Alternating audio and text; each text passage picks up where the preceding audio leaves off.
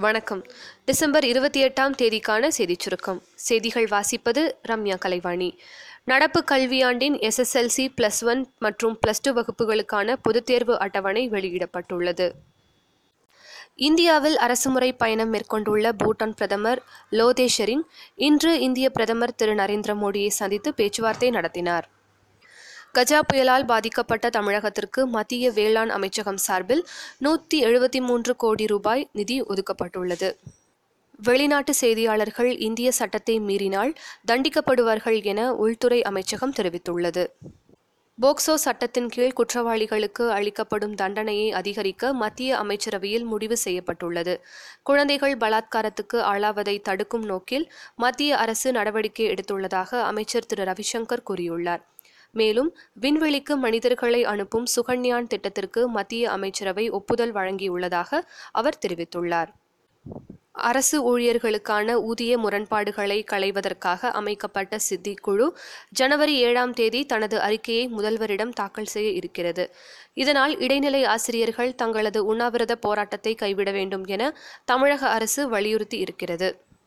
December முப்பதாம் தேதி முதல் விருப்பப்பட்ட டிவி சேனல்களை பார்க்க தனித்தனி கட்டணம் செலுத்த வேண்டும் என்ற உத்தரவை மேலும் ஒரு மாதத்துக்கு நீட்டித்துள்ளதாக உயர்நீதிமன்றத்தில் ட்ராய் தகவல் தெரிவித்துள்ளது.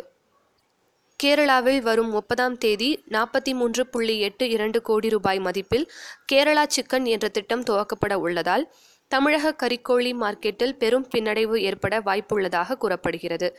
அம்மாநில அரசு இத்திட்டம் மூலம் அடுத்த ஐந்து ஆண்டுகளில் ஆயிரத்தி ஐநூறு கோடி வர்த்தக இலக்கை நிர்ணயம் செய்துள்ளது. பொங்கல் பண்டிகையை ஒட்டி ஒன்றரை கோடி குடும்பத்திற்கு இலவச வேட்டி சேலை திட்டத்தை முதலமைச்சர் திரு. எடப்பாடி பழனிசாமி தொடங்கி வைத்தார். அங்கன்வாடி மையங்களுடன் இணைந்த நடுநிலைப் பள்ளிகளில் ஆங்கில கல்வியை கொண்டுவர திட்டம் உள்ளதாக அமைச்சர் சரோஜா தெரிவித்துள்ளார். உலகச் செய்தி. அமெரிக்காவில் பனிப்புயல் வீசியதால் நூற்றுக்கணக்கான விமானங்கள் ரத்து செய்யப்பட்டன.